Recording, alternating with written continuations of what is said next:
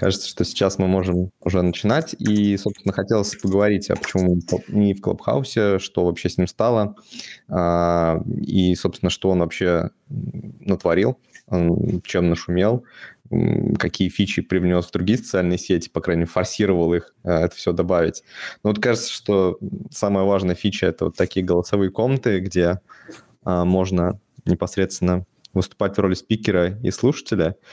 И пока, если честно, даже после того, как мы это попробовали уже в Клабхаусе, попробовали, вот пробуем сейчас в Телеграме, не очень понятно, насколько эта фича важна и актуальна. Но, тем не менее, кажется, что интерес к ней до сих пор есть. Вот э, что вы думаете? Мне кажется, что сами по себе какие-то голосовые комнаты уже были, ну, допустим, в Дискорде в том же.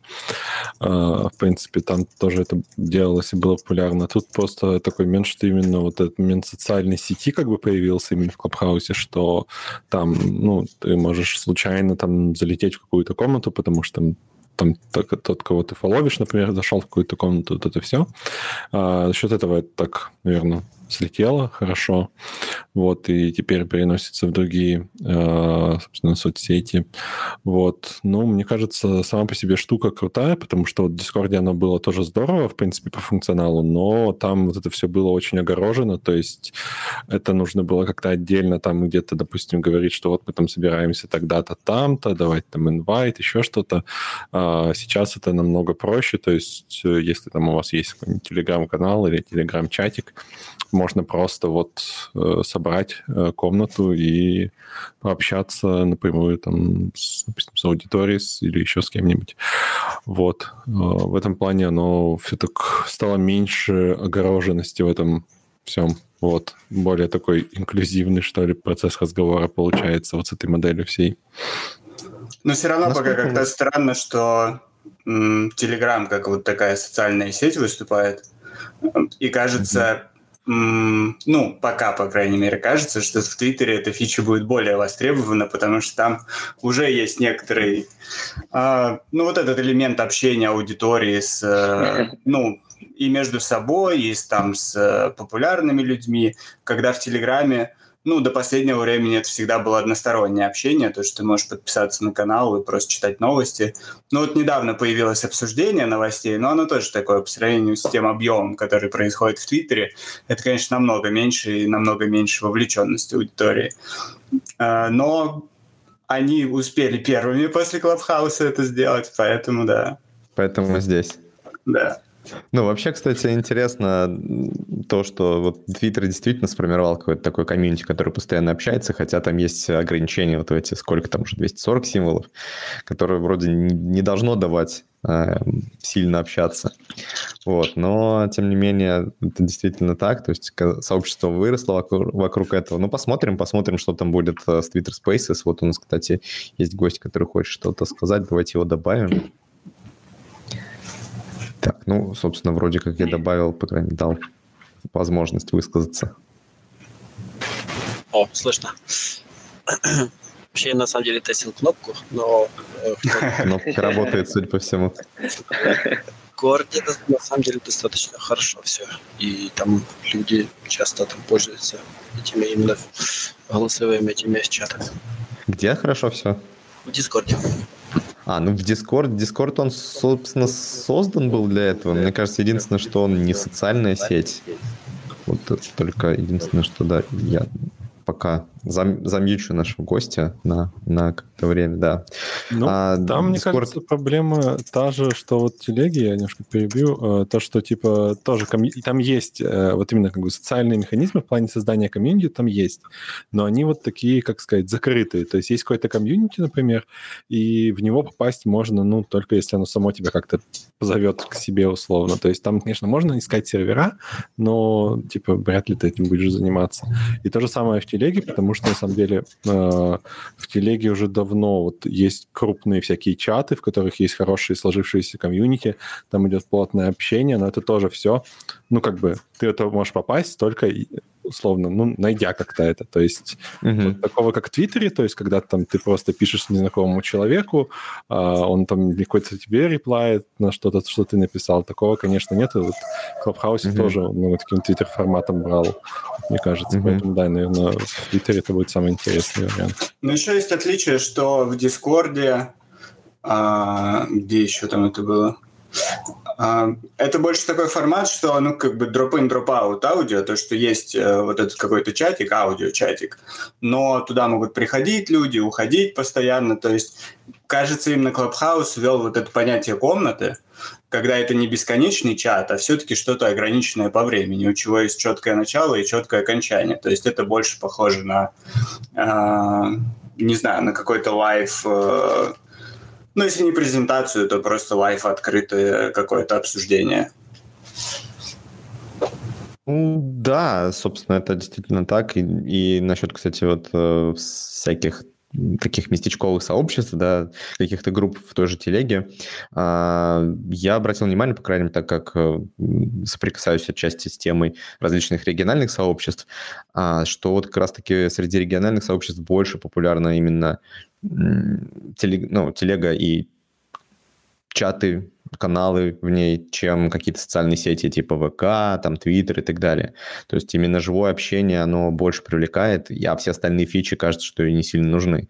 Поэтому, возможно, вот э, не возможно создавать такие комнаты, чтобы пообщаться, тоже такой неплохой способ, типа сделать voice meetup, очень небольшой, какую-то тему обсудить, просто поболтать, э, особенно сейчас, вот в текущее время, когда все еще есть карантин, э, это может быть, э, это может быть удобно для небольших сообществ. Ну, может, и, и для больших, посмотрим вообще, посмотрим, насколько эта фича дальше взлетит. ну, Давайте вернемся к Клабхаусу. Вроде как он еще действительно не умер, то есть то, что мы написали где-то вроде в анонсе про его смерть, все-таки он еще жив, э, но, если честно, есть ощущение, что это ненадолго. То есть кажется, что интерес у аудитории он пропадает к самой социальной сети, э, и сама сетка не очень была так горячо принята. Вот что вы по этому поводу думаете? Не жалко ли вам будет Клабхаус? А, ну, мне вот да, И все замьютились.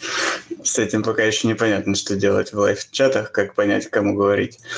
А, ну, хоть Клабхаус умирает, умрет, ну, это будет видно, ну, все, кажется, действительно к тому идет, но сам формат, кажется, появился благодаря ему, и вот сам формат вроде не собирается уходить. То есть сам формат даже набирает обороты уже есть в Телеграме, в Твиттере наполовину, в Слаке обещают добавить нечто подобное, но это тоже на уровне компании, но все равно. То есть люди как-то, возможно, под влиянием удаленки вспомнили, что голосом тоже прикольно общаться.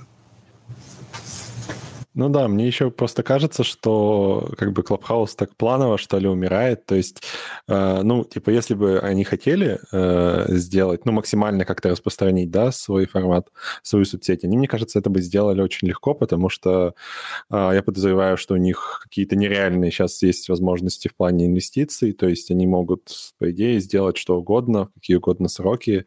Э, в общем, то есть вообще без проблем.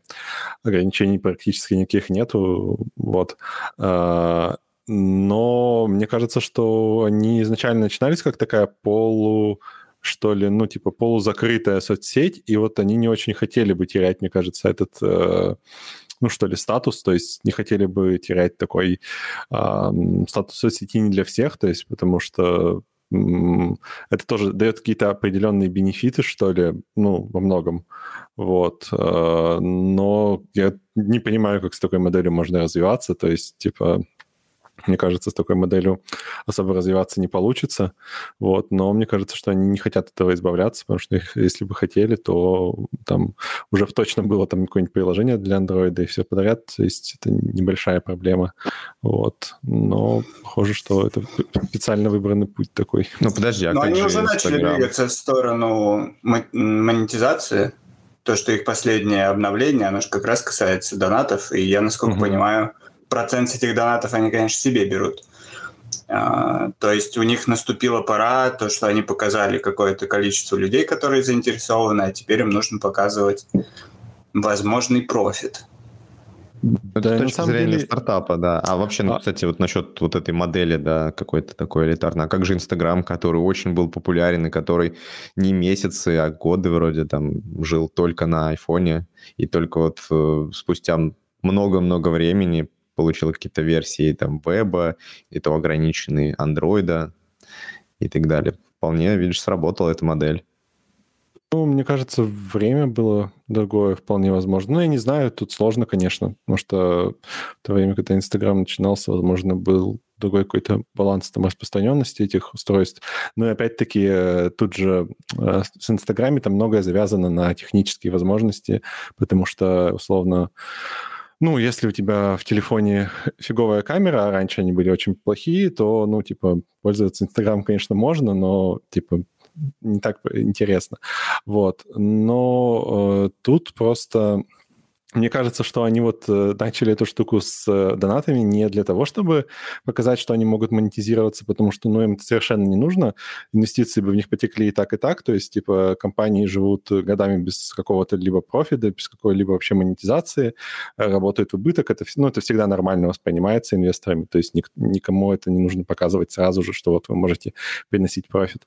А, мне кажется, это как раз-таки способ сохранить элитарность, потому что, условно, ну, им нужна такая такая площадка, в которой может пойти какой-нибудь селебрити условное, а, и ему там будет, ну, он сможет как-то комфортно отсечь аудиторию, то есть чтобы там не все прибегали туда условно, а чтобы, не знаю, там был какой-то а, вход за деньги, например, или как вначале было, что вход по инвайту, который ограниченное количество.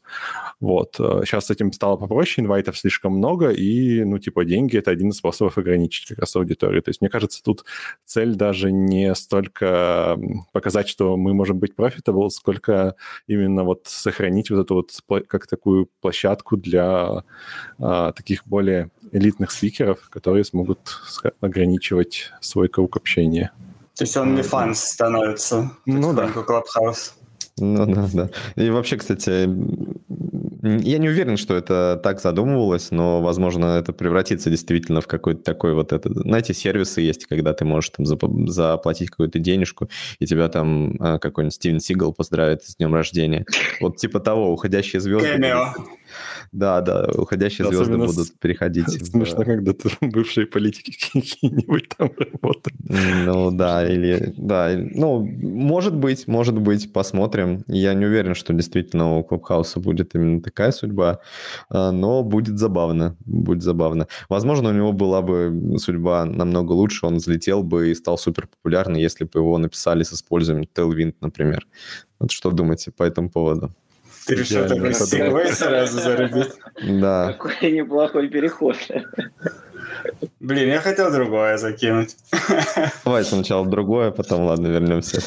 А нет, просто в GitHub появилось. Ты сказал про вот эти способы монетизации. В GitHub же недавно появились одноразовые платежи, когда ты можешь заплатить, э, ну, какой-то библиотеке или какому-то контрибьютору за, например, там, часовую личную сессию менторинга или, э, ну, грубо говоря, какую-то платную поддержку или просто какой-то шатаут mm-hmm. э, разовый. Интересно, я, кстати, не видел. Такой спонсоршип я видел до этого, как бы даже пользовался им.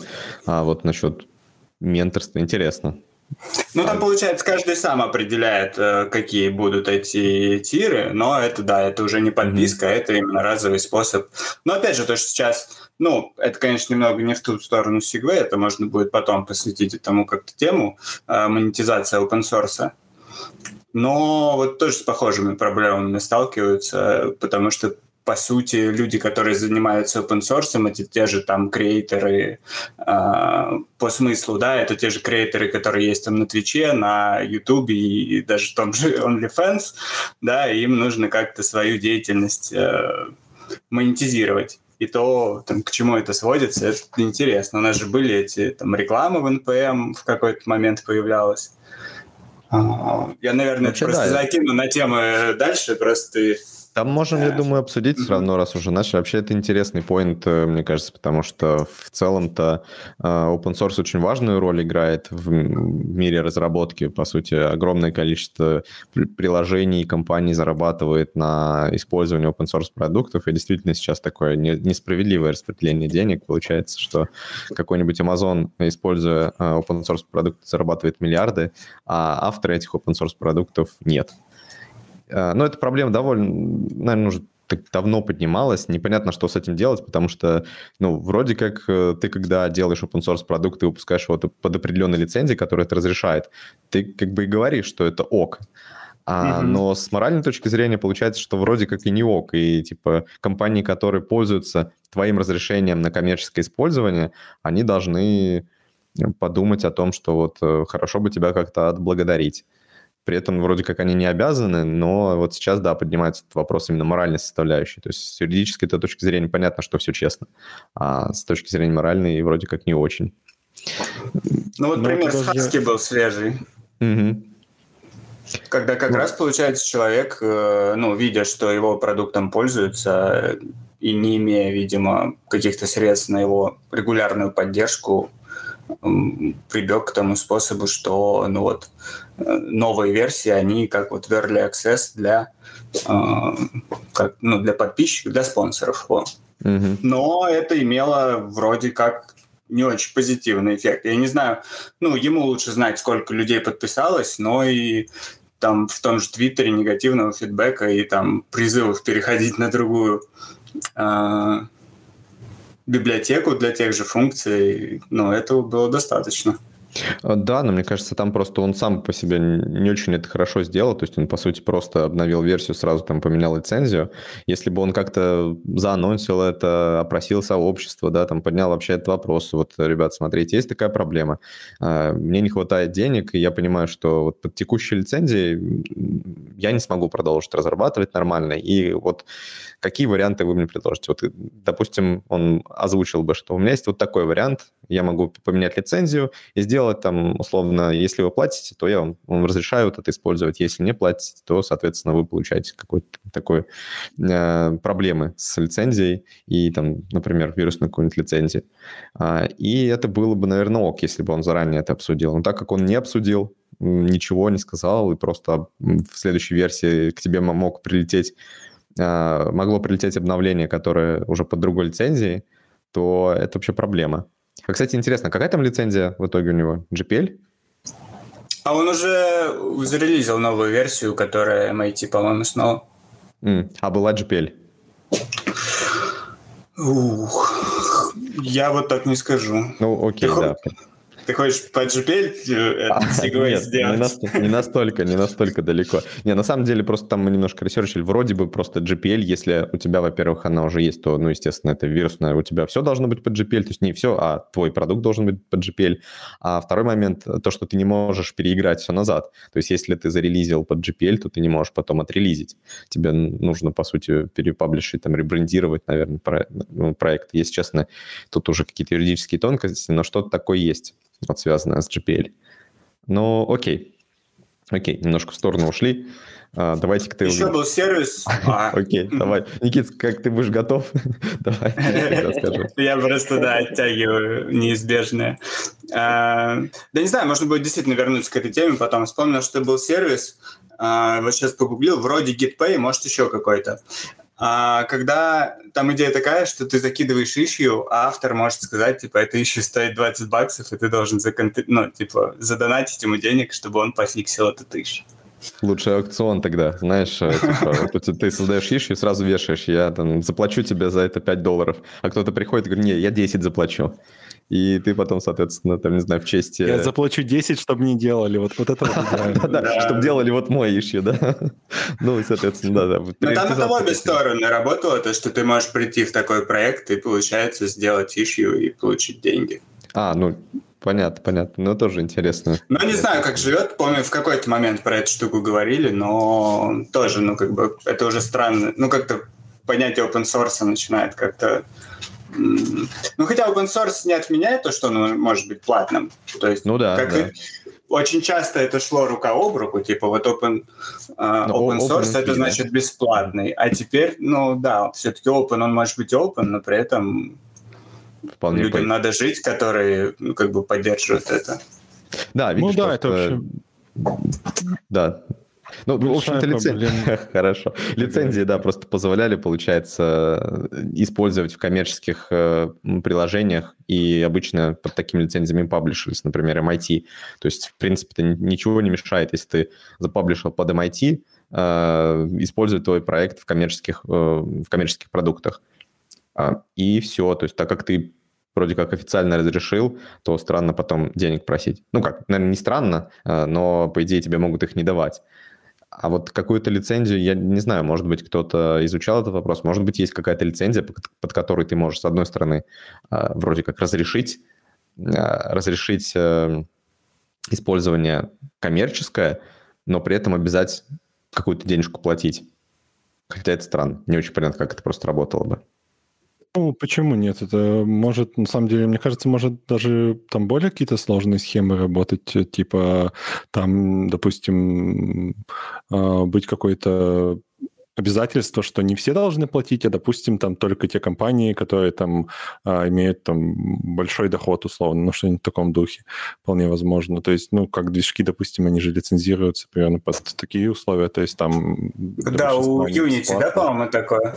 Ну, так у всех, э, для большинства они бесплатные, а, но для тех, кто начинает там зарабатывать какие-то серьезные деньги, они уже, ты должен уже процент с этого платить.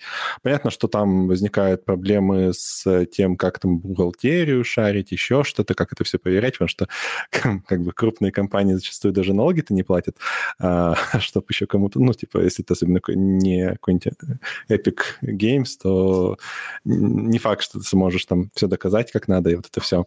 Вот, но, в принципе, принципе, это вполне реально, просто, ну, типа, я думаю, что когда многие source проекты начинаются, люди об этом не думают, то есть, типа, э, ну, скорее там много благих пожеланий, то есть в том плане, что люди просто хотят сделать что-то хорошее, типа они не очень хотят там просто себе заработать на этом денег, поэтому особо об этом никто не думает, и в принципе, это хорошо, наверное, но плохо, что нет никаких таких механизмов, э, вот, э, что ли, поддержки, потому что в целом, ну, типа, здесь нет какой-то большой проблемы, то есть, а, не знаю, там, крупные компании могли бы скидываться в какой-нибудь, допустим, фонд, а, который бы уже распределял, допустим, деньги, а, там, на демократической основе, типа, ну, типа, просто в комьюнити голосованием, да, что-нибудь в таком духе. Вот, то есть, чтобы люди там, ну, как, не знаю, как, как, как делается вот в некоторых э, странах, городах есть такие штуки, как партисипативный бюджет.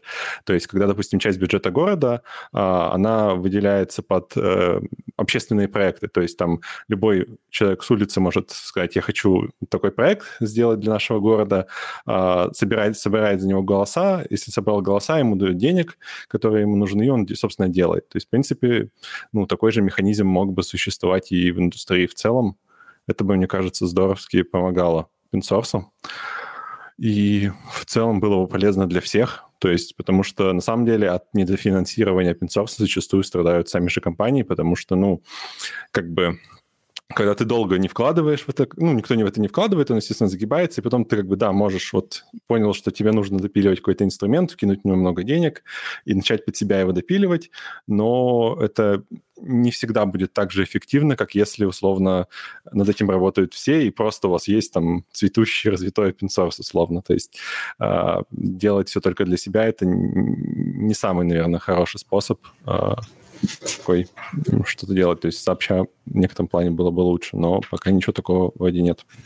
Слушай, ну сейчас есть вот это спонсорство в GitHub и Open Collective, и там есть уровень спонсорства для компаний, но это все-таки точечно, да, это никто не скидывается в общую кубышку, это просто компания может задонатить какой-то библиотеке, которую сама активно использовать и быть у этой библиотеки в редмишке. Но я не очень много видел, кстати, прям больших компаний в таких э, тирах, что странно.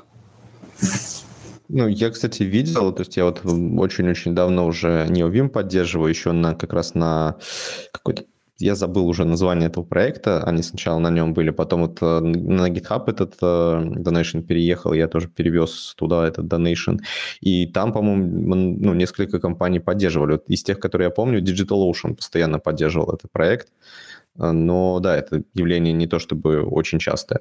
То есть скорее это редкий кейс, когда компания прям активно поддерживает проект. И обычно эти проекты как-то связаны с деятельностью компании. А здесь, получается, совершенно проект не связан с деятельностью компании, но она поддерживала, да. Не, но он может быть связан в том плане, что, я не знаю, если у него там 70% работников... Разработчики используют. Да, на Неовиме, то, наверное, они могли даже пролоббировать это, в принципе. А, ну, нет? да, такое могло бы, да, это а, Просто того, я помню... JetBrains. Ну да, кстати, кстати, да, это на самом деле хороший способ оптимизации расходов. Я просто Мне помню... кажется, лицензия JetBrains подешевле, чем... Чем Неовим. Ну да. Почему? Там достаточно... Ну хотя можно спонсорить что угодно. А, да, ну, ты, ты можешь, по-моему, любую сумму задонатить. Там есть тиры, но ты, по-моему, волен вообще сколько угодно донатить, там, начиная от, от одного доллара, заканчивая там бесконечность. Может быть, даже меньше доллара, я не знаю. Заканчивая минус бесконечности. Ми- да, минус бесконечности. Я на тебе даже не буду отвечать. Андрей, ты что-то хотел добавить вроде бы.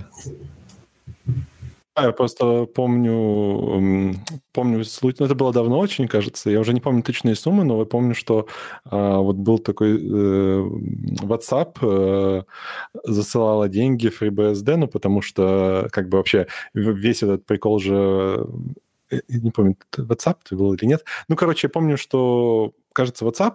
А, и в чем прикол, что типа они смогли очень хорошо масштабироваться. Еще двух вещей. Первое это а, Erlang, насколько я помню, его виртуальная машина. Ну, то есть они очень хорошо масштабировались. То есть, в принципе, за счет этого они рынок захватили, что они там а, на очень небольшом количестве серверов могли обслуживать бесконечное количество пользователей. И, по сути, они сделали это за счет, во-первых, Erlang, а во-вторых, за счет FreeBSD, потому что а, там были джейлы, ну, это, э, такая штука типа а, как докер, а, только в некоторых местах даже круче, когда, кстати, докера еще и не было никакого. Ну и вообще много там фичев FreeBSD, таких, которых нету в Linux-системах, которые как раз позволяли вот им это все сделать. Я помню, что тогда вот они типа просто там сказали, что вот мы благодарны FreeBSD за все-все-все, и типа там что сколько-то им задонатили, но я помню, что там сумма была не особо существенная, то есть, ну там... 5 долларов.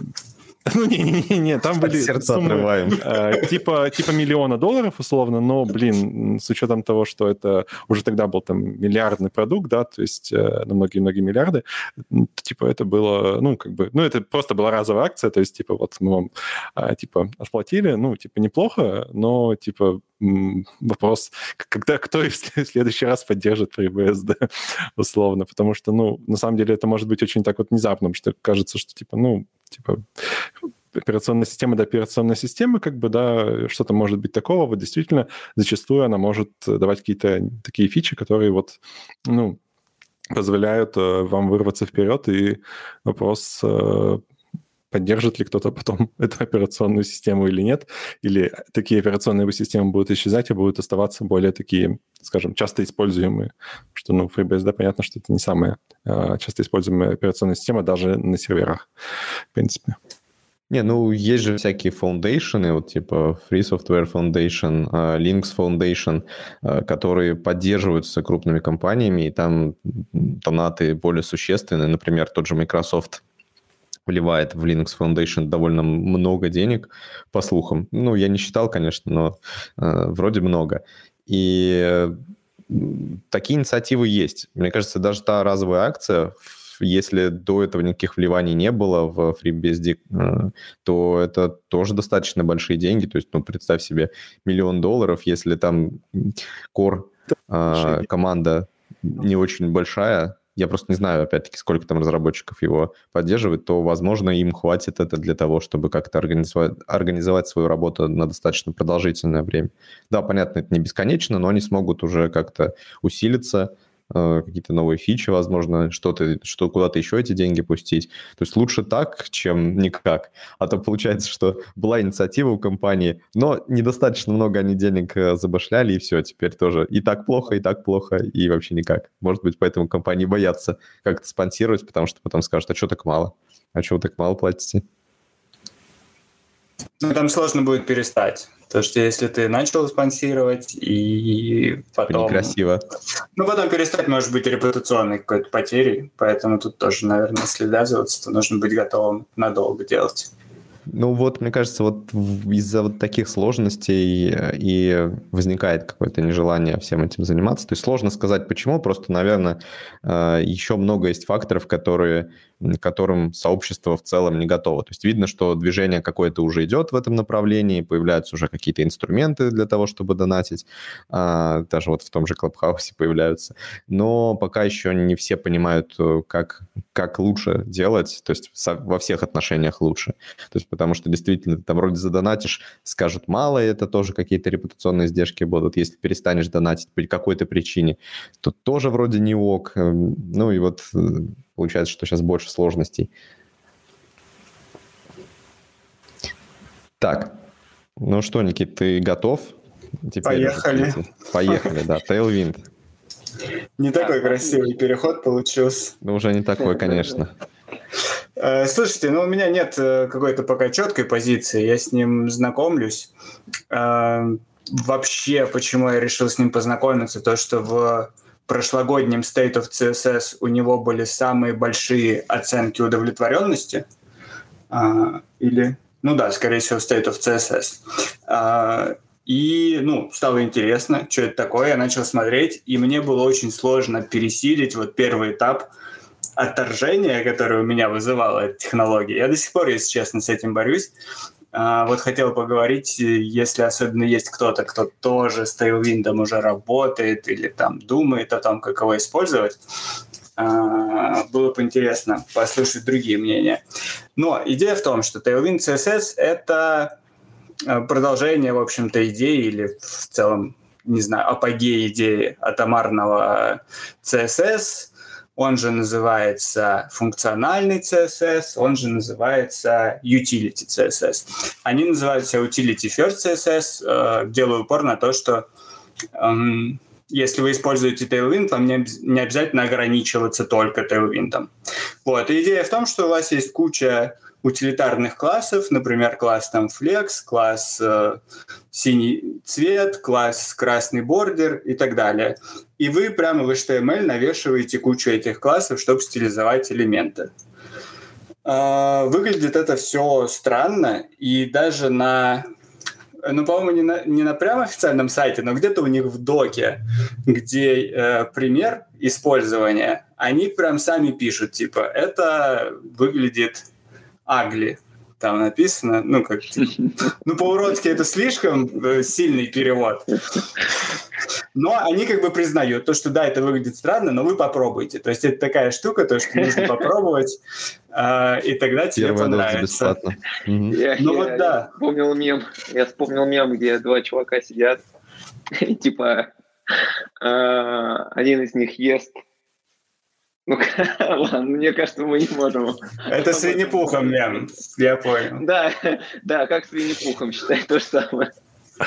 Ну, вот я пока, ну, я пока борюсь с первым каким-то впечатлением и пытаюсь понять, в чем действительно преимущество, потому что, ну, просто так библиотека не завоевала такую популярность, потому что люди реально довольны, люди реально ее используют.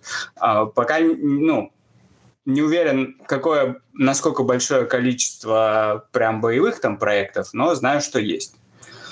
Вот. И, и, и, и. Какие...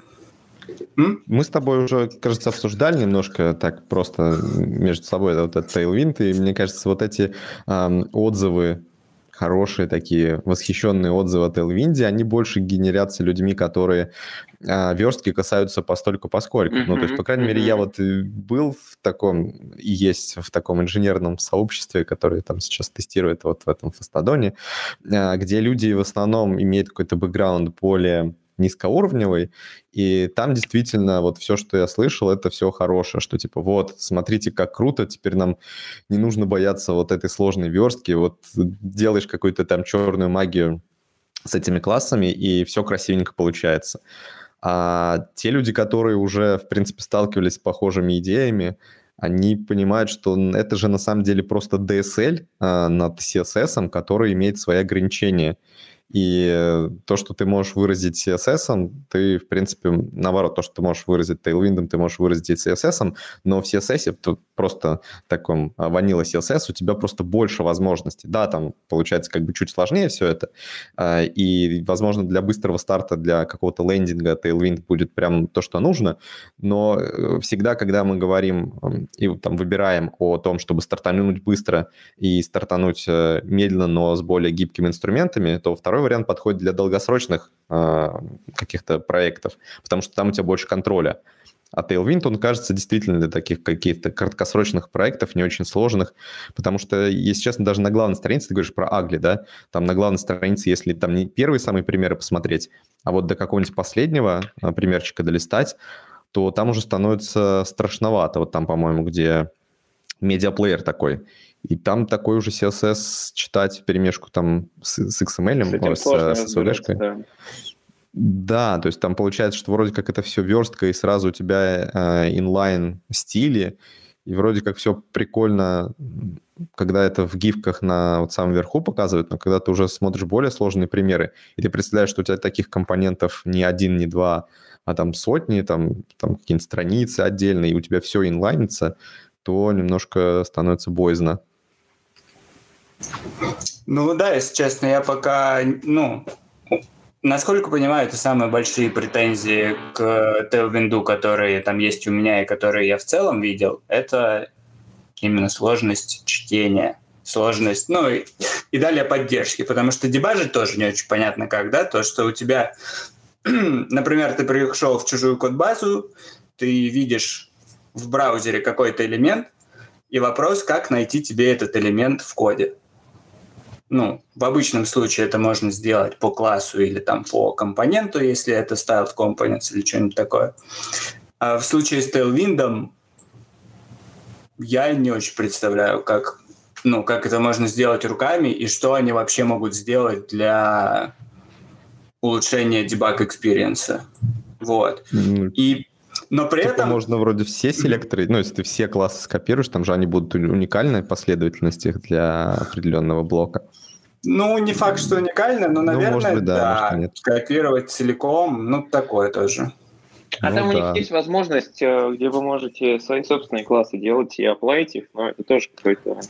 Ну, тогда смысл. Геморрой. Да, теряется.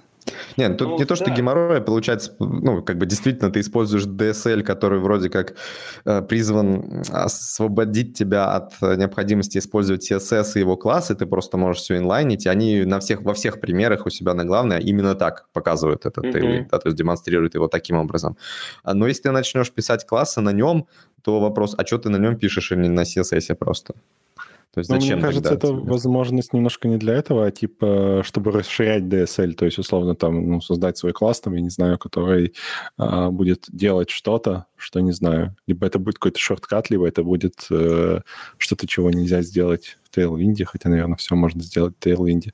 Ну, короче, мне кажется, это больше для расширения DSL, нежели там сделать уникальный... Потому что, да, если делать уникальный класс, условно, там э, карточка там такая-то, ну, типа в таком духе, то это идет в разрез вообще от идеологии Atomic CSS, и, типа, это не имеет никакого смысла, как мне кажется. У нас тут э, слушатель руку поднял. Я, если что, возможность говорить дал. Tailwind конфиг, в котором можно Ой. дизайн системы как-то кастомизировать. Максим, тебя очень-очень плохо слышно. Очень тихо. А, алло, слышно, да, сейчас? Лучше? Ну, очень-очень тихо. Угу. Давай, да, попробуй там пофиксить как-нибудь микрофон и возвращайся с вопросом, или там ты хотел что-то добавить.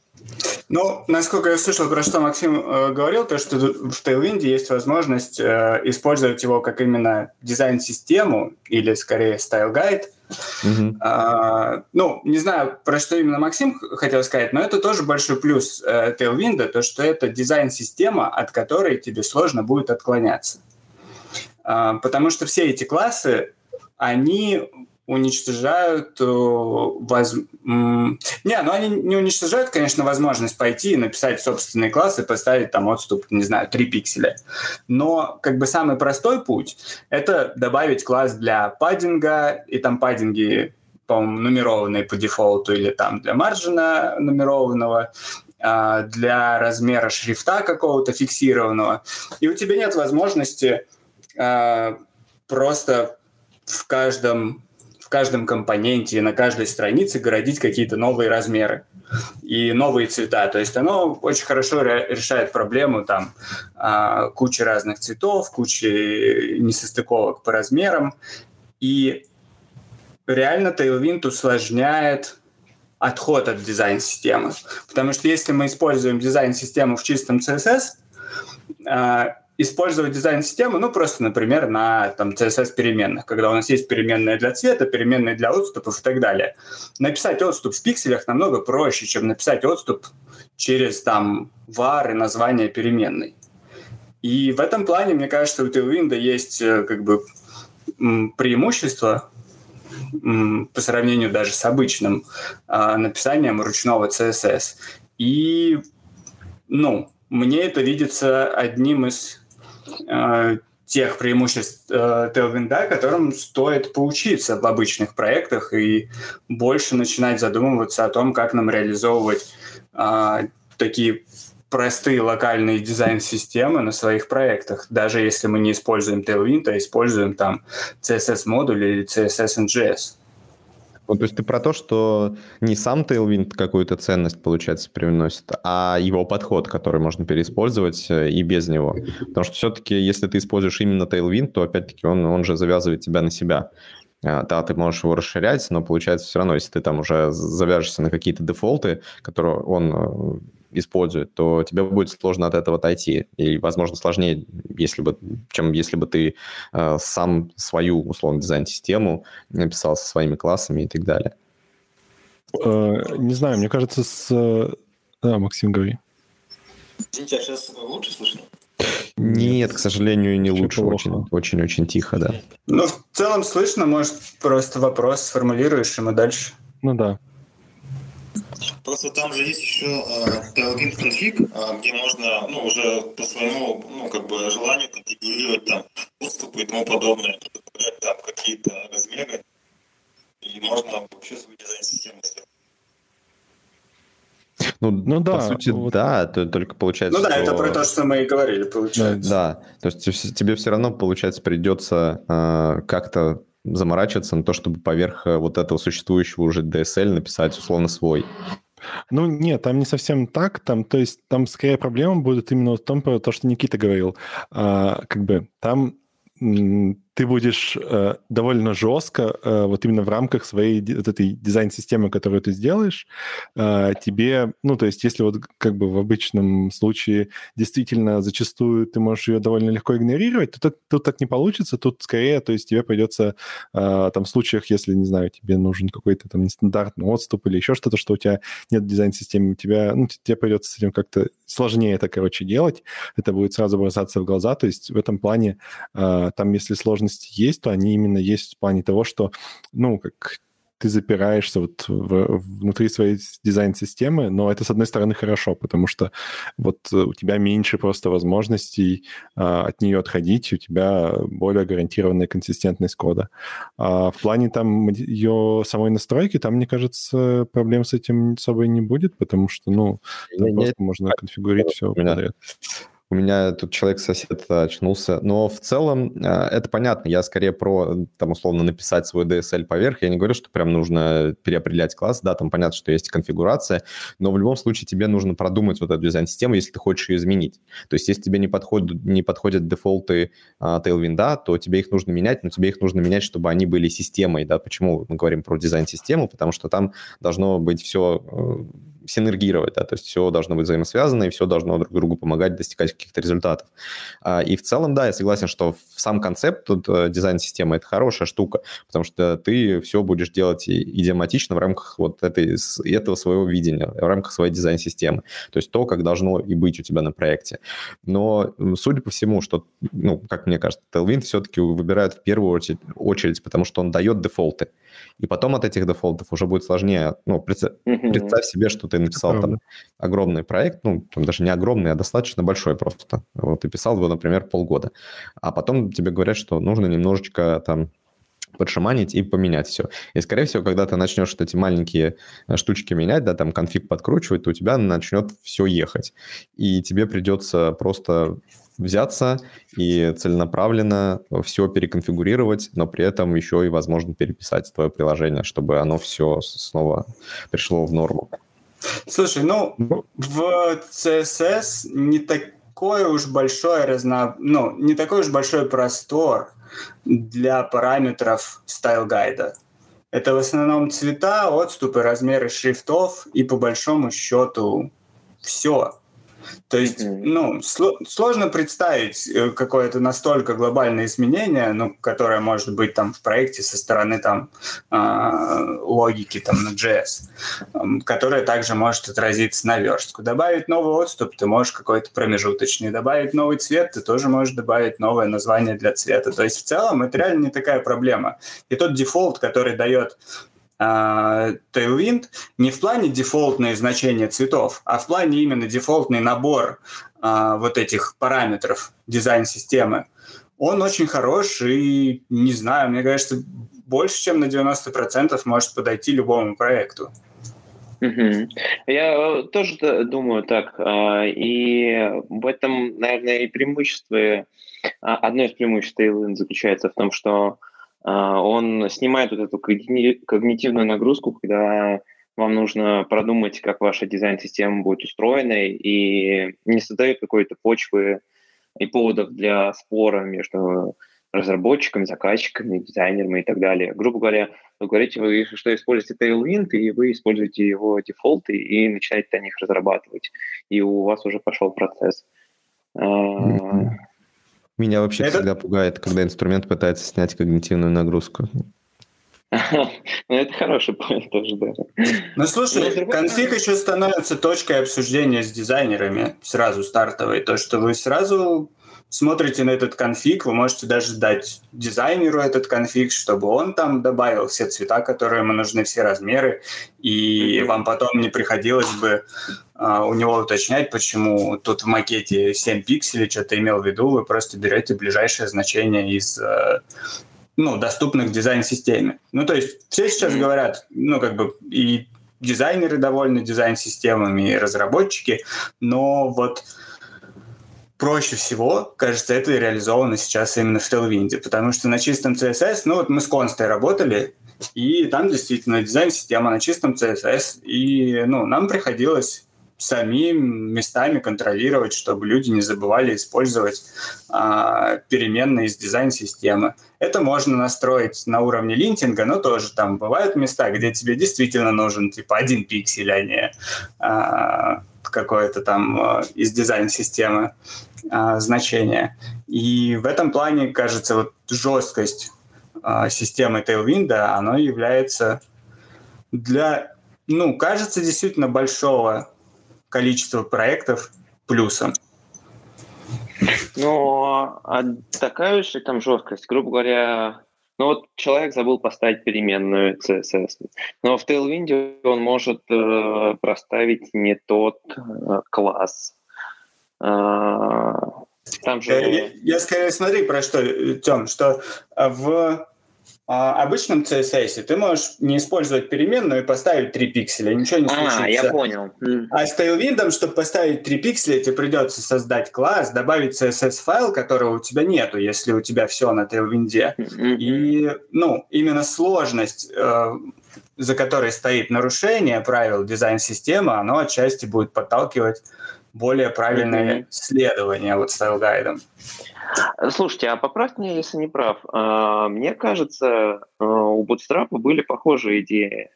а, там тоже были э, классы, которые обозначали, ну, которые такие были, как, как дизайн-система устроена.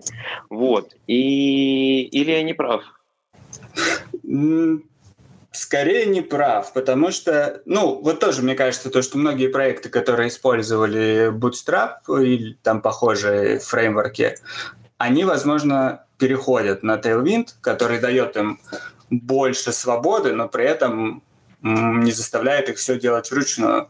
А, Bootstrap — это все-таки фреймворк компонентов, но это то, что там в JS-мире это там UI-фреймворк, то есть это набор готовых компонентов. А, окей. Там тоже, там ну, ты можешь настроить тему. Угу. Да нет, ну как бы не очень.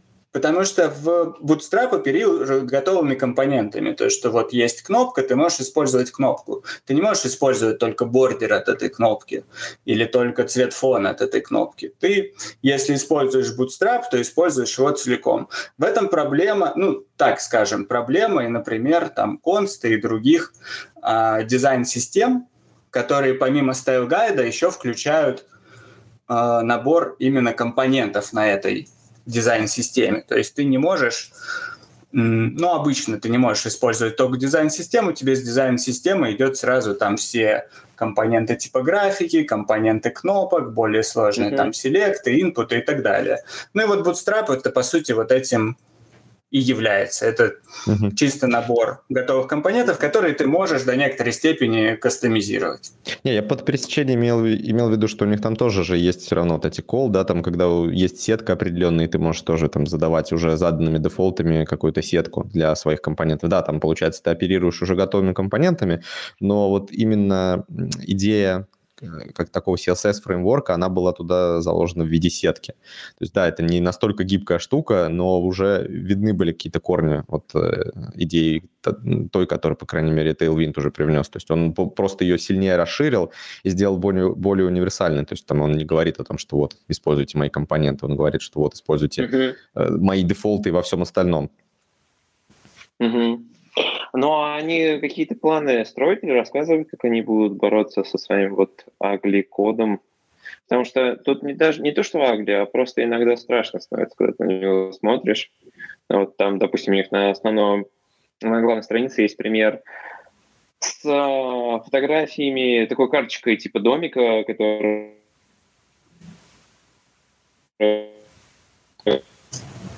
Ой, мы, кажется, теряем пропал, Артема. Да, теряем Артема. Ну, Но понятно, я не могу сказать по поводу планов о, э, о том, что они будут делать с э, тем, как Tailwind выглядит, потому что то, как он выглядит, это осознанное решение. Они не будут, ну, скорее всего, они не будут ничего с этим делать, потому что один из... Ой-ой. Ой-ой-ой. Ой-ой-ой. А можешь пока замьютить Артема, пока... А, вот, да, спасибо. А, один из плюсов э, Tailwind, который отмечается, по-моему, прямо опять же в официальных источниках, это то, что вам не нужно думать о нейминге. То есть вам не нужно придумывать, как назвать этот элемент, чтобы сделать ему э, класс. Вы просто пишете ему инлайн-стили.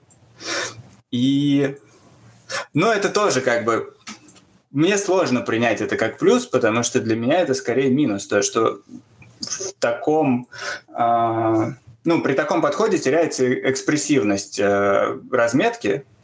Uh-huh. Когда, смотря на HTML, ты можешь понять, то, что вот у меня список, вот у меня в нем какие-то элементы, вот это э, карточка, вот это там какой-нибудь футер этой карточки. А в случае с Tailwind придется ну вот не знаю, не знаю, как считывать э, вот это все. Ну, можно придется... компоненты, более мелкие компоненты, типа как styled components, да, только ты будешь сам выносить вот эти какие-то обертки, которые смысловую нагрузку именно в разметке несут. Возможно, но это с React, да, вот в других... Mm-hmm. Ну, в принципе, в других местах тоже можно такие компоненты делать. И у нас тут еще слушатель хочет... Ну, э... тогда тебе придется название для этих компонентов придумывать. Это да, да. Ну, вот ты получается, да, да. Все, я, если что, дал возможность слушателю высказаться. Но я вижу вот в Core Concept в документации э, в разделе Extracting Components они предлагают создавать свои компоненты, именованные, у класса я имею в виду, и там уже внутри использовать набор тех классов, которые идут с Tailwind. А, ну да, то есть мы уже обсуждали, что это возможно. То есть вопрос не в том, что возможно или невозможно, а в том, что получается у них есть определенная концепция, то есть вот это inline, да, inline CSS условный в их собственном DSL. Но если ты от него отходишь, то тогда вопрос, а зачем тебе это нужно? То есть вроде как Но... да, с другой стороны, вроде как и тогда получается не, э, не конвенционально. Но я вижу в этом плюс, то, что меньше надо кода писать Просто вот пишешь там угу. кнопка, вижу там паддинг, и она сразу пишет там spacing 2, spacing 4 и все. А ты не пишешь там, ну, грубо говоря, просто меньше строк кода. Угу. Ну, Но получается... у тебя остается дизайн-система, опять же, то, что ты вот этот apply классов делаешь э, из вот этих, опять же, кусочков, которые Tailwind дает. И, ну, действительно, ты часть плюсов у тебя остается. На самом деле это еще похоже очень сильно, ну, мне кажется, на JS, ой, CSS JS, потому что он тоже форсит вот э, э, больше, ну, такие компоненты выделять мелкие, которые чисто э, визуальные. И в этом плане, ну, типа, мне кажется, это не особо сильно рушит э, прям саму идею, просто как, ну, способ переиспользования, потому что другого способа переиспользования какой-то ком- композиции, вот э, этих возможностей тут, я понимаю, особо нету. То есть поэтому это просто способ получается там, ну, переиспользовать какой-то вот код, написанный на этом DSL. Ну, в целом, вроде как действительно пока есть определенные плюсы и минусы. Мне больше сам подход нравится, то есть именно концепция самой дизайн-системы, которая тебя как-то ограничивает, это хорошо, потому что ты всегда понимаешь, в каких рамках ты существуешь, и не нужно каждый раз париться по поводу воссоздания этих рамок, да, когда мы с нуля пишем очень похожие вещи. Ну, по идее, мы там либо раньше ее киты делали, или использовали готовые, но здесь, получается, чуть э, ниже это перекладывается на уровень верстки. А, и в целом, если у тебя уже на уровне CSS есть заданные правила, то какие-то компоненты уже на более высоком уровне, на уровне непосредственно реализации там React компонентов, а, будет, наверное, проще делать, именно идиоматично делать в рамках твоей дизайн-системы. Посмотрим. Мне кажется, действительно тут, э, может быть, стоит перенять саму концепцию и просто имплементить что-то похожее у себя на проектах. Может быть и нет. А, ну, а для маленьких проектиков или там не очень продолжительных проектов можно и тот же Tailwind использовать вполне. Кажется, там не должно разрастись настолько, чтобы э, под тяжестью вот этого синтаксиса похоронить сам проект. Но мне кажется... А, меня э, больше всего впечатлил... А, меня больше всего впечатлил то, что они смотрят на то, какие классы ты используешь, и только их оставляют в CSS. Вот это прикольная фишка на самом деле. То есть они максимально маленький тебе бандл отдают CSS. Кстати, тут интересная особенность, что Tailwind это на самом деле просто пост-CSS плагин. Угу. Ну, мне кажется, это же и без Tailwind возможно, когда ты просто оно... Не, ну, да, конечно, конечно. Но прикольно, что они сразу это продумали и сделали так. Ну, мне кажется, сейчас уже без, без этого просто невозможно. Да, то есть у тебя все равно ты либо при сборке сам будешь эту проблему решать, но здесь они просто решили эту проблему на уровне самой библиотеки. Но там еще тоже один из плюсов, что у тебя... Ну вот я не знаю, насколько это измеримо вообще. То, что у тебя быстрее происходит uh, парсинг CSS. То, что ладно, то, что размер его будет, ну, с учетом сжатия, немного меньше, чем если бы ты просто обычный, ну, типа семантичный, да, CSS, как назвать обычный mm-hmm. CSS.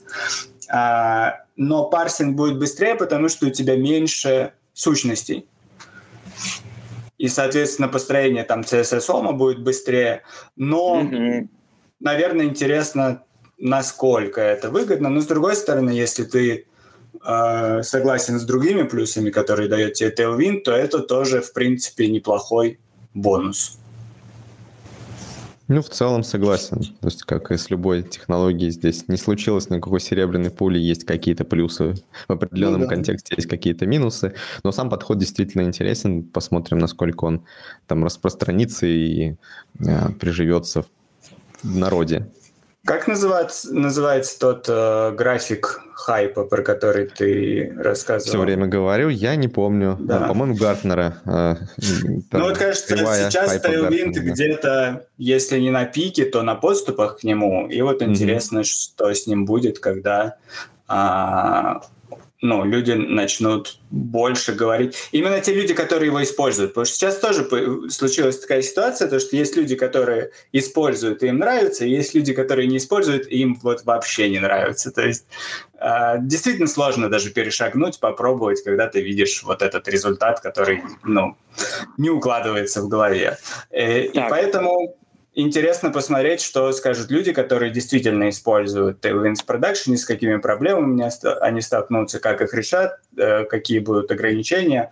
А, то есть, мне кажется, вряд ли Tailwind куда-то уйдет. Он, мне кажется, довольно хорошо уже теснит э, Bootstrap и такого рода фреймворки. То есть mm-hmm. те, кто писали CSS сами, они будут продолжать писать CSS сами. Я не думаю, что люди а, побегут там к React прикручивать Tailwind массово. Вот. Но те люди, которые использовали Bootstrap, они, я думаю, посмотрят в сторону Tailwind как способ э, получить больше свободы. А ты сейчас, Никит, где находишься между этими двумя людьми? Блин, я до сих пор не заставил себя попробовать Tailwind, если честно. Я очень много про него читал, очень много э, там, э, смотрел, что люди пишут, как его используют, но просто сесть и его попробовать, ну, я боишься, не знаю. Боишься подцепить Tailwind Я боюсь, что мне понравится. Да, да. Хорошо. А как у меня вот такой единственный вопрос остался по поводу Tailwind. А как вы считаете, а, вот э, Столману бы понравилось писать на Tailwind или все же нет? Блин, Сегодня прям один переход. Слушай, ну учитывая, что Tailwind всего 4 года, всего-то нас по меркам-то фронтенда. Не, кстати, ему больше. Он, по-моему, в 2014 появился. Или... А... Ему, ну, ему, короче, на, на удивление много лет, но все равно он еще не совершеннолетний. Бадум. Ну, а не знаю, у нас во фронте мы вообще получается... Да, да ну, это, Никита, пере, переход на переходе. То есть, получается, понравилось бы или не понравилось? Вот ты как считаешь, Никита? Давайте просто этот переход уже сделаем. Да, сделали переход, хорошо. Давайте про Столмана, собственно. Мне кажется, ему понравилось бы, если бы можно было писать в Emacs, а так как можно, значит, значит все нормально. А, Столман. Столман вернулся в а, Free Software Foundation. И и вроде как в MIT, но здесь я могу ошибаться, вернулся ли он там в, в MIT. И это забаламутило воду, э, люди разделились, сообщество разделилось на два лагеря, один чуть побольше, другой чуть поменьше, но в целом они приблизительно равны. А, один лагерь кричит, что нужно гнать э, санными тряпками этого Столмана, э, что все, хватит, он уже там совсем оборзел, мужлан, быдло и все такое. А другие говорят, что нет, это мужчина уважаемый, он сделал очень много для, для сообщества, и нужно дать ему шанс. Но, собственно, перед тем, как продолжить это обсуждение, хотелось бы вообще немножко рассказать, что произошло. А произошло э, страшное. Ну, не то чтобы э, страшное с самим Столманом, но на самом деле там был скандал э, с Джеффри Эпштейном. Э, возможно, вы слышали это. И, собственно, скандал с э, всякими э, островами и проституцией и так далее. И сам Столман на самом деле не был участником всех этих событий, но вот его знакомый по MIT, а, уже ныне почивший Марвин Мински, был как-то замешан с этим. Причем тоже там непонятно как, а, непонятно в какой степени. Вроде как он действительно посещал какие-то события, которые Эпштейн организовывал, и потом уже, по-моему, там потерпевшая вот по этим всем делам заявляла, что он был участником э, всех этих событий, хотя его жена уже после его смерти говорила, что такого быть не могло, потому что он всегда был с ней, то есть он на всех событиях был с ней. Поэтому совершенно непонятно, что произошло, и никаких фактов э, конкретных прямо там э, не было. Но что было дальше? А дальше э, недовольные люди в MIT, э, в котором тоже работал Марвин Мински, э, собрались выходить на улицу, чтобы, соответственно, э, ну, устроить митинг э, против э, вообще вот этих... Э, в честь поддержки жертв и против того, что Эпштейн, он как-то там и донатил в MIT, и чего испугался Столман, что они могли запятнать память э, Марвина Мински, который очень большой вклад сделал в искусственный интеллект, и в связи с этим он написал письмо. Написал письмо, в котором э, призывал студентов не портить, ну, как бы, как, не очернять память Мински, если даже они будут делать какие-то лозунги, чтобы они были там точными в своих высказываниях, что, потому что они там собирались сразу говорить, что он насильник и, и прочее такое, а, и он сразу сказал, что нужно быть точным, потому что это очень серьезное обвинение, и там без каких-то конкретных фактов это делать нельзя, ну и сделал несколько тоже а, таких очень спорных заявлений а, по поводу тех событий. А, в итоге его, э, собственно, там несколько еще постов было, и одна вроде как то ли, студентка, то ли сотрудница MIT написала пост, который еще сильнее подлил там масло в огонь а, по поводу самого Столмана и по поводу всех э, плохих мужчин в MIT. А, где, кстати, на мой взгляд, тоже сильно перегибала палку, потому что там тоже статья абсолютно сексистская, там она высказывала, что женщина вообще во всем лучше мужчин, а мужчины там запланили это на MIT и тоже гнать их санными тряпками, ну, условно. А, и, естественно, давление, давление сообщества, а, на мой взгляд, было сильнее здравого смысла, и, собственно, Столмана погнали отовсюду, погнали его из Слушай, MIT. ну ты тоже опустил довольно много его очень сомнительных высказываний, которые он делал не только в то время, а на протяжении нескольких лет. Понятно, в принципе, на какой-то стороне, но чтобы, наверное, дополнить картину, он очень... Он не говорил какую-то прям, наверное, откровенную дичь, но он очень э, он как бы пытался играть в адвоката дьявола по вопросам педофилии, и не только, то есть даже там по поводу некрофилии, зоофилии он высказывался. Это, ну, это были очень сомнительные высказывания, которые и в контексте-то были странными, но вырванные из контекста они вообще производили очень да, страшное слушай, впечатление. Я не видел, да, вот не видел, не читал его высказывания на эту тему. Возможно, действительно там что-то такое было. А, возможно, возможно, это, это правда. Единственное, что мне показалась вообще вся эта история довольно странной, потому что э, из того, что я читал, э, никаких конкретных фактов вот в, именно в адрес Столмана и по поводу Столмана озвучено не было. Там было действительно вот в статье той девушки, она приводила пример, где у него на двери что-то было написано по поводу того, что он там что-то рыцарь, рыцарь свободы и чего-то еще, и что-то там было про э, горячих дам. Вот. И... Не, слушай, не-не-не, это мелочи. В письме, э, вот я, к сожалению, не вспомню конкретно фамилию, но в письме человека, который как бы предлагал его, по-моему, снять с этого поста, он перечислял mm-hmm. а, как раз те случаи, где он неаккуратно высказывался, и он а, говорил, ну, если мы хотим в это углубиться, то он говорил о том, что а, педофилия по согласию не должна быть, не должна считаться незаконной. Mm-hmm. И он как бы говорил больше про людей, которые, ну, кажется, там, если в контексте, то он говорил про людей, которым, например, там 17-16 лет, которые, ну, вот на границе э, возраста согласия, но это можно было говорить о том, ну, то, что, ну, стоит ли там, не знаю, сдвигать возраст согласия, но он говорил именно про педофилию, и как бы это очень сложно воспринять адекватно. То есть, mm-hmm. да, возможно, это неаккуратное высказывание, но он их делал не раз и очень неаккуратно.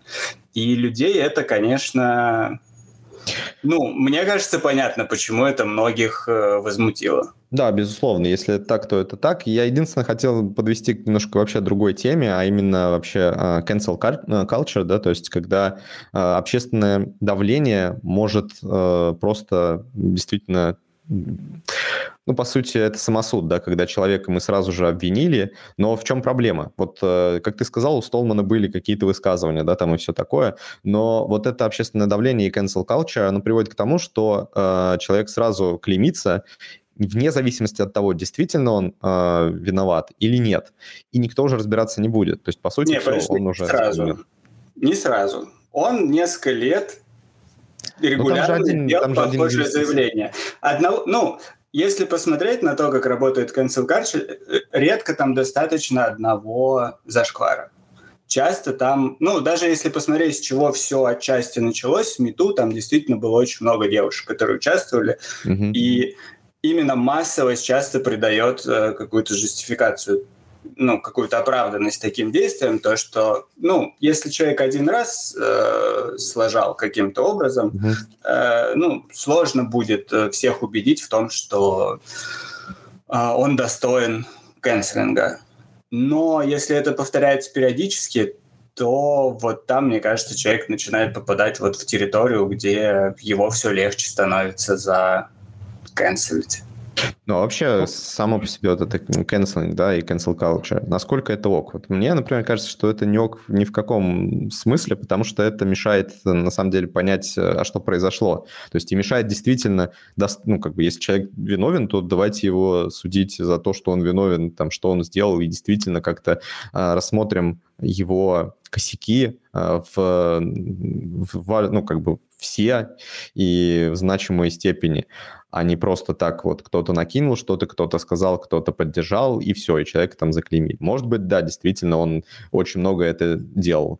Может быть, нет, потому что, кстати, он сам вроде как с пруфами даже говорил, что он того же Эпштейна сам называл серийным, серийным насильником и призывал э, к тому, чтобы его посадили. То есть он вроде как и на стороне как раз-таки жертв был. Но при этом он, с другой стороны, хотел защитить вот э, память того э, Марвина Мински, э, своего друга. Возможно, да, где-то он там перегнул, но непонятно, непонятно, по крайней мере, опять-таки в контексте э, можно понять, что у него была действительно другая цель. То есть я, например, читал, да, действительно, у него очень спорные, очень спорные заявления были, но видно, что он говорил не о том, что давайте там его ни в коем случае не будем трогать, он говорил о том, что если он там в чем-то виноват, то давайте будем там точны в высказываниях. Он не отрицал, что он, может быть, и был замешан в этих всех скандалах, но он говорил о том, что давайте, по крайней мере, без э, доказанной его вины не называть его там насильником, насильником, не, не называть, э, вот, ну, как-то не обвинять его в том, что он явно не совершал, что не доказано. И вроде как это разумно. При этом, возможно, да, действительно он там делал какие-то заявления. Насчет остальных заявлений я не в курсе. Ну, возможно, это и правда.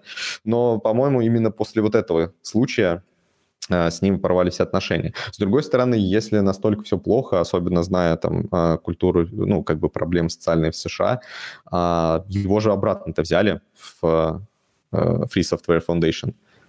То есть если бы он действительно постоянно зашкварился, зашкварился, это там какая-то последняя капля была, то я не знаю, зачем его тогда обратно позвали. Ну, там, ну, типа, не знаю, не стоит... Э, тут проблема в том, что мы обсуждаем, типа, проблемы, которые далеко очень от нас, и у нас, скорее всего, очень приватное них понимание, потому что, ну, я просто довольно много так получается, что общаюсь э, с людьми из других стран, именно которые там вот, ну, скажем так, занимаются социальным активизмом или связаны mm-hmm. вообще с чем-то таким, и просто иногда удивляешься, то есть насколько, ну, вроде я, типа, читаю про то, что у них происходит, все такое, вроде я как бы знаю тоже, но они воспринимают то, что у них происходит, совершенно иначе, чем мы. То есть там мы можем сколько угодно прочитать, но мы не будем это так воспринимать, и это очень сложно передать, поэтому нам довольно сложно понять, что там происходит. Мы обычно mm-hmm. вот себе представляем это, ну и они на самом деле про нас так же. То есть типа, э, когда им начинаешь просто ну, там, наши какие-то проблемы рассказывать, они как бы типа говорят, да, да, я понимаю, но на самом деле видишь, что нет, человек не понимает, в чем проблема, то есть не понимает, в чем вообще...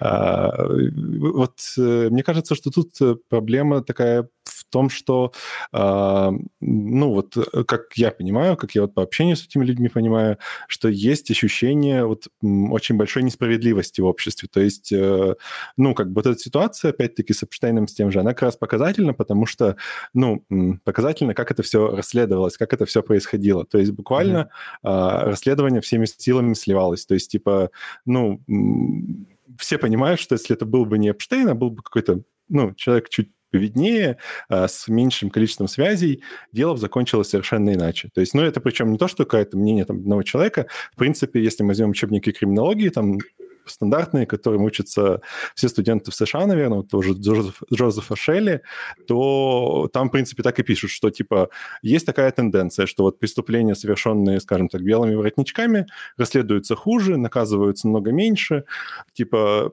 при том, что их как бы вред намного больше обычно, потому что там ну, условно, если там, не знаю, какой-то человек украл у кого-то э, что-то из кармана, это, скорее всего, не очень большая сумма. Когда, допустим, там в корпорациях люди воруют или там не уплачивают налоги или еще, то есть намного большие суммы, но наказываются эти деяния, ну, то есть наоборот, то есть если ты условно крадешь миллионы, то а, тебе будет небольшое наказание, крадешь там 20 долларов, тебе будет большое наказание. И вот это постоянное чувство несправедливости, то, что типа, ну, вот э, никто условно, то есть происходит какая-то явная несправедливость, ну, у людей возникает просто гнев. Естественно, когда какой-то человек говорит, ну, вы знаете, тут не все так однозначно, то как бы этот гнев во многом выливается на этих этих людей, потому что, ну, как бы э, до других дотянуться не получается. И условно, ну, типа, как бы, наверное, плохо, что они подпадают как бы под горячую руку, но э, на самом деле мне кажется, что вот если бы это происходило у нас, то мы бы это лучше понимали, потому что тоже, ну, когда, допустим, не знаю, у нас происходит какая-то явная несправедливость, то есть явно вот что-то вот, что просто вызывает явный гнев. несправедливости Да, да, да. И кто-то приходит и говорит, ну, вы знаете, ну, тут все не так однозначно. Ну, типа, у меня зачастую ну, возникает реально просто, типа, вот желание э, что-то нехорошее этому человеку сказать или еще, ну, потому что он же... Слушайте, у нас недавно был пример хорошего не знаю, хорошего использования cancel culture. Э, не знаю, слышали, может, про Регину Тодоренко, которая, э, ну, да, там да, не да, то, что да. неаккуратно, она, ну, откровенно там пагубно ну, высказывалась о домашнем насилии, в итоге... Там, там, там же при, прямо не было, знаешь, как-то разночтений, то есть там было все довольно однозначно.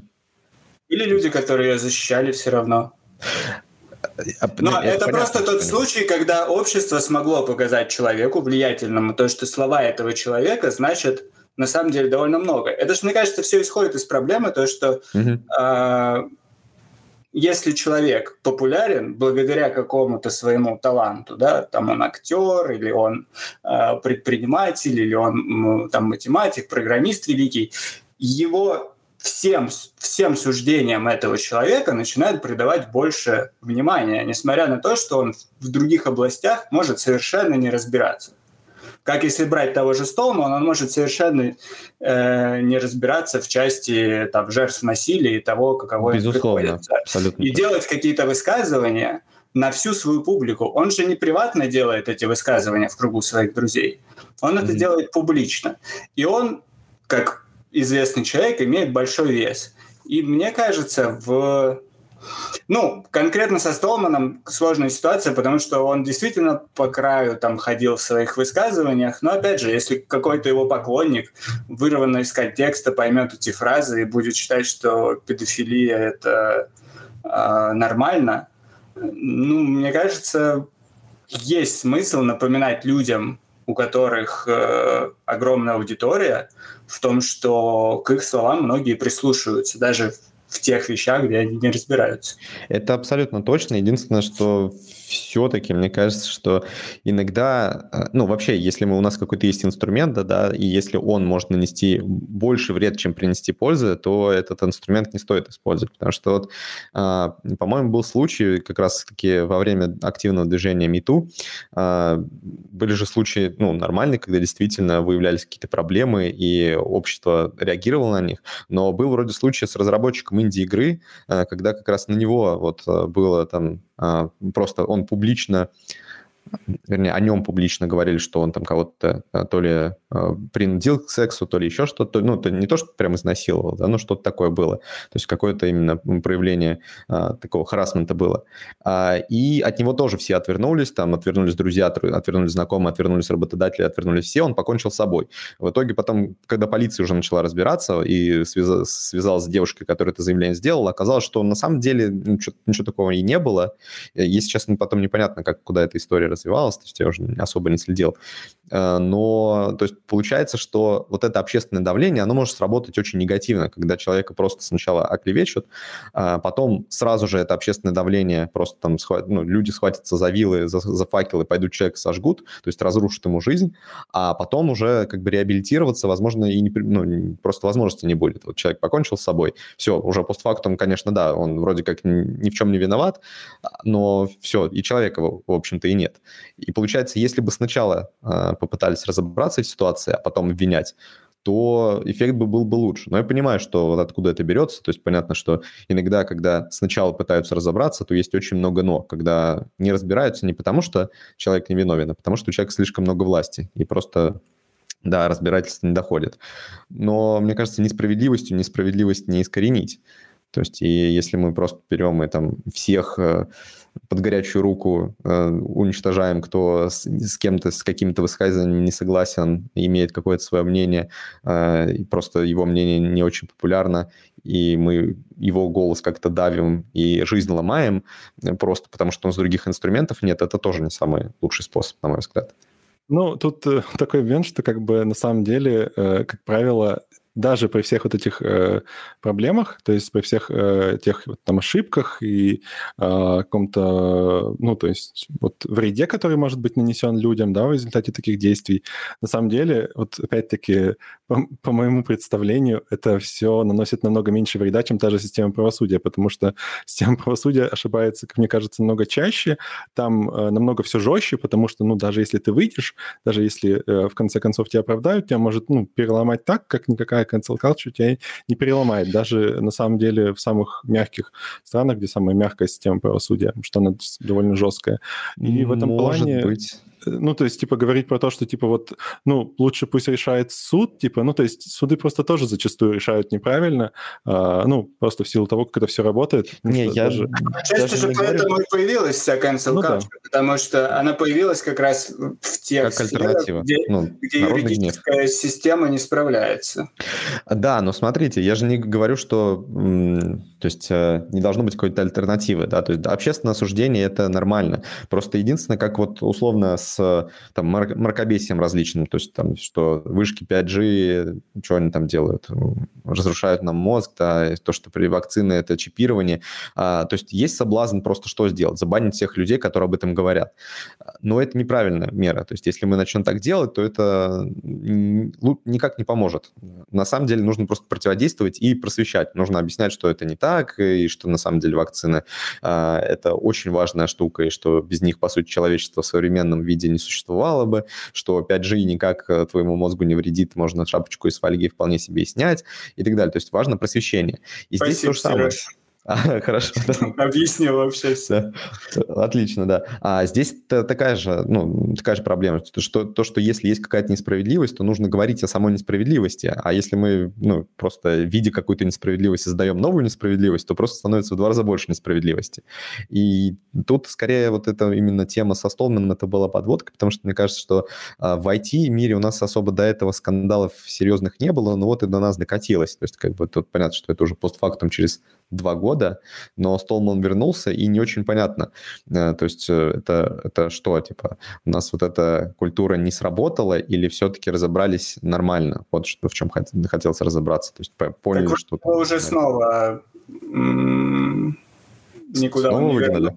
По-моему, он в итоге никуда не вернулся, еще и нескольким другим представителям пришлось э, уйти. А, я слышал про петицию, да, которую там начали подписывать с двух сторон, там одни, типа, выгнать его отовсюду. Нет, другие. там уже не петиция, уже, но надеюсь, я не ошибаюсь, но насколько я читал, уже несколько людей из там, э, я не знаю, как там... Но они ушли, там еще нет даты их ухода, но они точно уходят, но им нужно передавать дела. Там какая-то такая формулировка.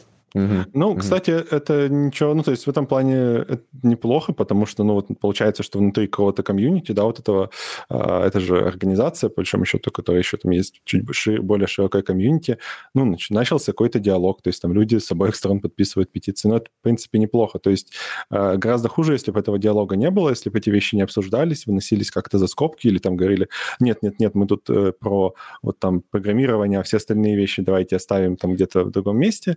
Вот, есть, ну, да. То есть, ну, мне кажется, хорошо, просто... что есть такое, такое столкновение, пусть даже оно конфликтное какое-то, но... Да, кажется... то есть самое это главное, чтобы был диалог, чтобы проблема обсуждалась, потому что, мне кажется, вот это cancel culture, даже вот пример со Столманом, допустим, я там не знал про его какие-то другие высказывания, но что это показывает, что вот э, был какой-то яркий ивент, а, который, по сути, просто, ну, его вычеркнул, все, он там заканцелился, то есть о нем перестали просто говорить, э, вроде как цель достигнута, но на самом деле широкая масса-то ничего не, не поняла, что произошло.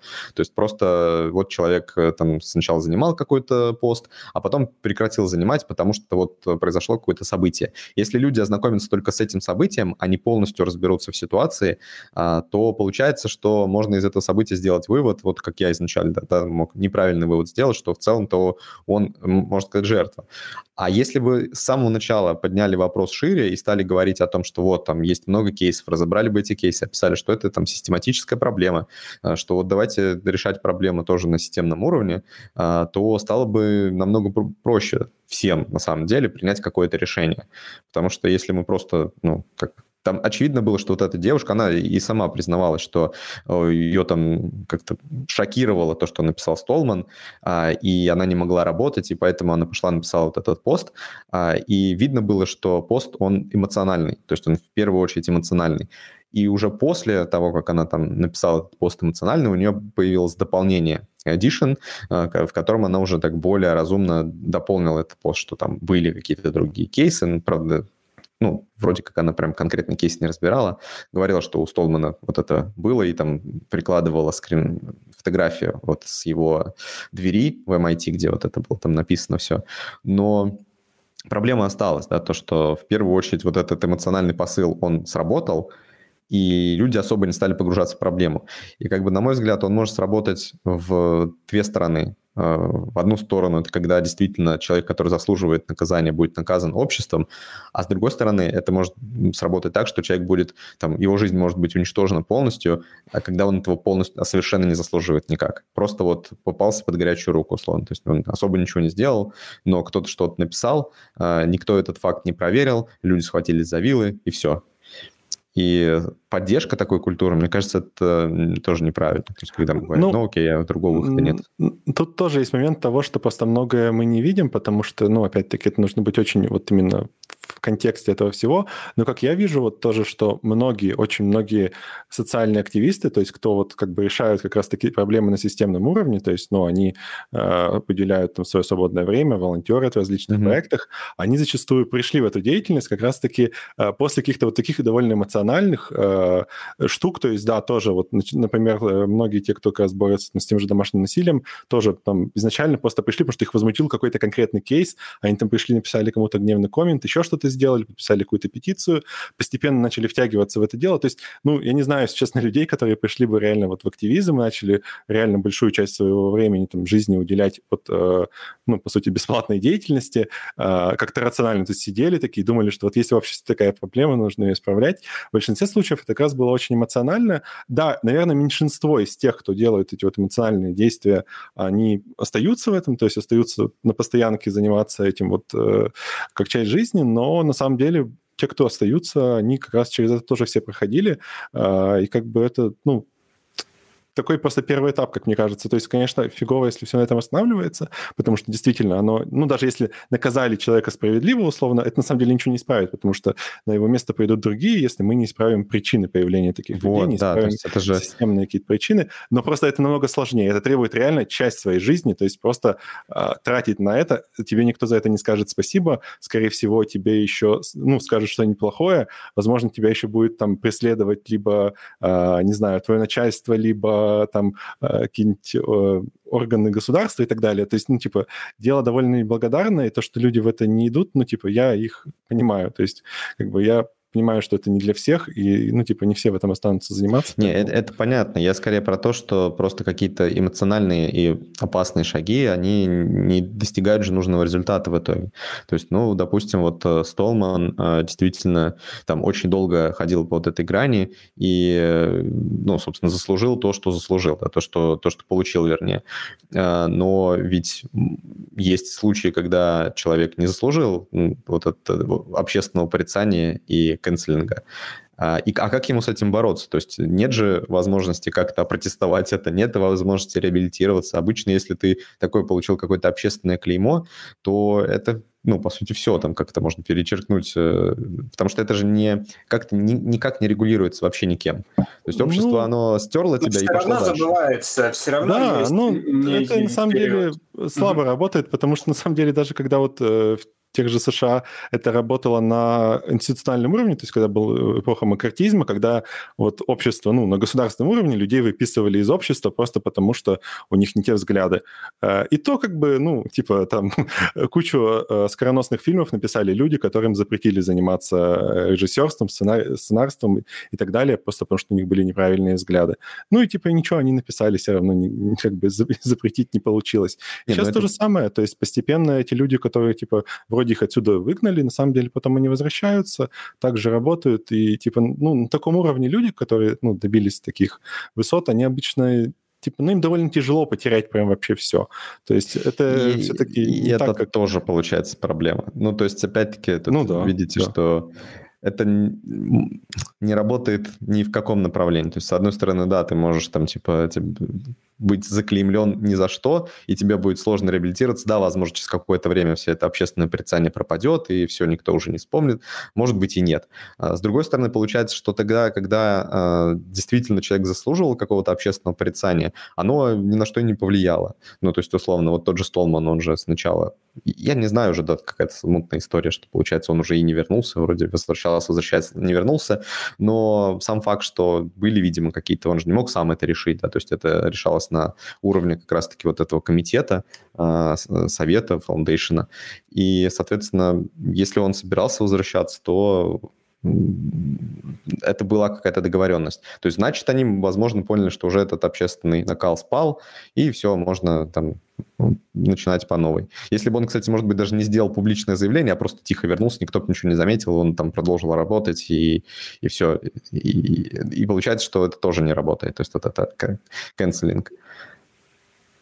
Мне кажется, что это единственное, как работает, как я и сказал, это, ну, типа, это а, вот ну, такой способ вот, привлекать внимание к каким-то проблемам общества, это способ именно вовлечь людей в это, и часть этих людей, очень небольшая часть, там, не знаю, сколько процентов, 1%, 2, 10, они остаются в этом и занимаются этими проблемами уже на системном уровне, но другого просто способа я не знаю. То есть если не поднимать эти проблемы, если не пытаться вот их как-то раскручивать, э, ну, в том числе там через там выражение какого-то неприятия каким-то людям, которые делают что-то, что нам там, что, что выражает эту проблему общественную, то, ну, не получится, иначе людей привлечь э, именно к активизму, к, вот, к волонтерству и так далее, потому что, ну, люди к этому не приходят как-то головой, mm-hmm. потому что это очень тяжелая штука, то есть это вещь, которую нужно вот прям вот, как сказать, а, тебе должны быть очень весомые причины, короче, этим заниматься. То есть просто потому что тебе нечем заняться или тебе, там, не знаю, есть свободное время, ну, нет, люди этим так не занимаются обычно. Ладно, мне кажется, нам нужно уже потихоньку да. заканчивать. Пожелаем тогда Столману э, исправления своего морального компаса и движения в нужном направлении, а то он уже и так э, всю войну Виму проиграл. Как мне кажется, надо ему вернуться к Имаксу, допилить его до нужного состояния. Хотя он им уже давно не занимается, на самом деле. А на этом будем, наверное, заканчивать. Есть, ребята, у вас что-нибудь еще дополнить сказать? Да, вроде все обсудили. Никита моргнул микрофоном. Окей, все, тогда всем хорошего вечера, всем пока.